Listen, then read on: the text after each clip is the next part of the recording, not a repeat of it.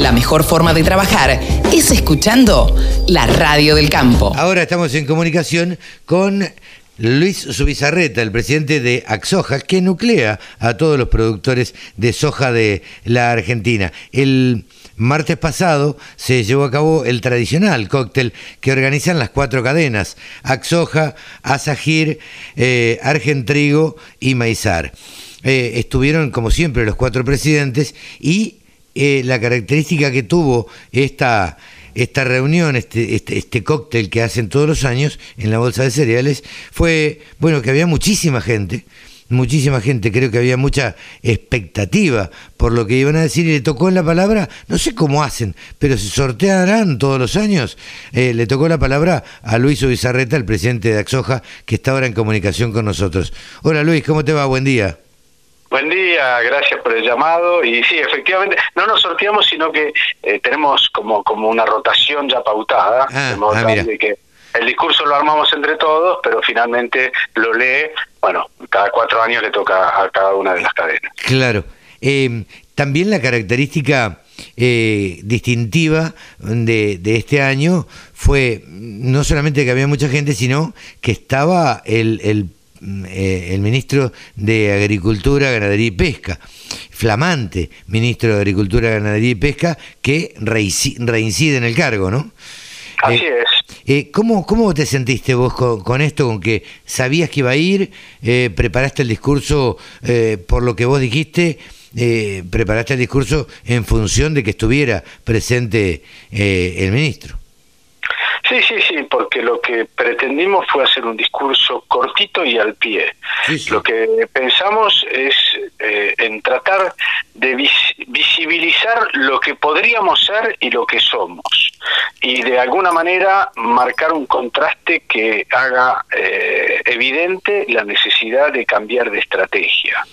Y, y además, eh, lamentablemente es una estrategia que Argentina distintos gobiernos de Argentina vienen llevando hace 50 años. Entonces lo que nos pareció que podía ser interesante era ver en estos 50 años qué pasó en Argentina y qué pasó, bueno, en nuestro archirrival futbolístico, pero que creo que en algunos temas es un modelo, que es Brasil, y, tratar de entender cómo puede ser que pese a que ellos tienen creo yo, desventajas naturales, tanto ambientales como, como logísticas. Bueno, pese a eso, ellos tuvieron una performance extraordinaria, multiplicaron sus exportaciones 70 veces y además un dato que no lo dijimos en el discurso, pero que después me llegó a raíz de, de que lo levantamos, en 1970 Brasil tenía el 48% de pobreza.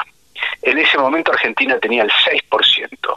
50 años después, Brasil redujo su pobreza ah, del 48 al 24, es decir, la, llevó a la mitad, y Argentina la multiplicó varias veces y hoy tenemos mm, el 40% de pobreza. Con lo cual, la verdad es que, es que fracasamos en nuestra estrategia, pese a ser un país, creo yo, tan rico o más que Brasil, y sobre todo en este sector. Así que, bueno, esa realidad nos lleva a decir, bueno, ¿en qué nos equivocamos?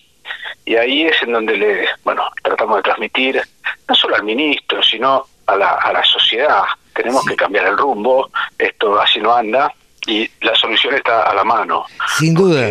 En este sector, ¿no? Sí, claro, yo creo que no se trata de, de, echar culpas y mirar para atrás, sino de mirar para adelante. Yo siempre prefiero tener una zanahoria adelante este, que me impulse a hacer cosas y no vivir llorando el pasado. Pero independientemente de eso, em, tuviste eh, la oportunidad de mostrarle, primero, quiero sacar, a ver, tuviste la oportunidad de mostrarle em, al presidente, al ministro eh, cosas que él había dicho y, hablarle con sus propias palabras. Exactamente, porque todos recordamos muy bien eh, hace 10 años este, la buena idea del ministro, que conoce bien el sector y creo que es un buen interlocutor. Nació en el interior, digo, ya partimos de esa base. Conoce el campo. Fue ministro, conoce. La verdad es que es una persona de mucho diálogo. Yo creo que, que bueno, eh, tenemos una oportunidad este, con, el, con el ministro Domínguez, de, por lo menos hacer el intento con más fuerza. Y él, como vos decís, hace 10 años se armó el PEA famoso, con una serie de metas este, que, bueno, nosotros en, su momento todas todas las cadenas trabajamos eh, con él, metas que no logramos eh, llegar y bueno, creo que no, no las logramos porque principalmente al sector cada vez le cargamos más piedras en la mochila y eso hace que es imposible ganar una carrera. Y además, lo que yo creo que es más importante, y acá el rol de ustedes como comunicadores es clave, somos eh, mal vistos por la sociedad, que tiene una visión, yo creo que, bueno, indudablemente equivocada, en donde piensan que este es un sector de unos pocos, este sector tiene un impacto en la sociedad, en la economía fenomenal y cuanto más crezcamos, mejor nos va a ir como país. Más allá de los dólares que podamos exportar de más, y ahí justamente trajamos, trajimos el, modelo de una ciudad brasilera, ¿no? Como Brasil desarrolló ciudades nuevas en donde antes no había nada. Eso te iba a eh, preguntar. Yo no conocía personalmente la ciudad, yo siempre trato de decir lo que pienso en, en un micrófono. Yo no conocía la ciudad. Contale a la gente de qué ciudad se trata y qué características tiene. ¿Por, por qué la trajiste a colación vos? Bueno, hay una ciudad que se llama Sinopi, ellos le dicen así los brasileros, que fue fundada en el año setenta y pico. en los setenta no existía. Y, y, y después de menos de menos de 50 años, es una, ciudad hoy de 150 mil habitantes, es una de las ciudades más ricas de Latinoamérica en cuanto a estándar de vida. ¿En dónde está ubicada? Está ubicada en el estado de Mato Grosso. Y además es una ciudad que tiene aeropuerto, que tiene edificios, que tiene toda una infraestructura moderna y, y, y pujante, crece a un ritmo cercano al 10% por año su población, eh, es el, el, digamos, el factotum del federalismo y del desarrollo en el interior, pero además, entonces, bueno, nadie la conocía, pero sin embargo es una ciudad nueva eh, que en donde se vive a, un nivel de vida europeo. Y no son unos pocos los que viven así, no son solo los productores de la zona. Es toda una ciudad que vive de la agroindustria, de que vive, eh, bueno, de los servicios que se le presta a la gente, digamos, hay todo un polo ahí de desarrollo y lo que también levantamos es que esa ciudad no es la excepción. En Brasil hay más de 50 ciudades como Sinopi que se han desarrollado en estos 50 años y que han transformado la economía del país, que recién traíamos el tema de la pobreza, pero bueno, el tema del desarrollo que se ha generado en Brasil, en el interior eh, agroindustrial, y hay un tema que yo quiero eh, hacer hincapié. En Brasil la palabra agroindustria tiene la mejor imagen, digamos, la gente se emociona de hablar de agroindustria. Yo creo que acá lamentablemente tenemos, este, bueno, hemos hecho malas cosas y, y la gente tiene una visión media mezquina de la agroindustria. Y, bueno, creo que, eh, Si me permitís, Luis, yo ahí quiero que, que charlemos de esto. Para mí, el ser urbano y de las grandes ciudades, llámese Mendoza, Mar del Plata, Córdoba, eh, los que todavía no dimensionan lo que es eh, capaz de dar el campo, lo que, es lo que es capaz de proveerle a un país el campo, son los que tienen mala imagen. Eh, porque yo nací en un pueblo de 5.000 habitantes, en Maipú, provincia de Buenos Aires, y, y ahí nadie más mira con, con mala cara al productor agropecuario, aunque ande en una 4x4 modelo 2022. Pero claro, pero lo que pasa es que justamente creo que hay que distinguir algo que para mí es muy importante, y lo dijimos en el discurso. La agroindustria no es solo el campo, no, mucho más campo, es la industria y es la ciudad, y es la pujanza del interior.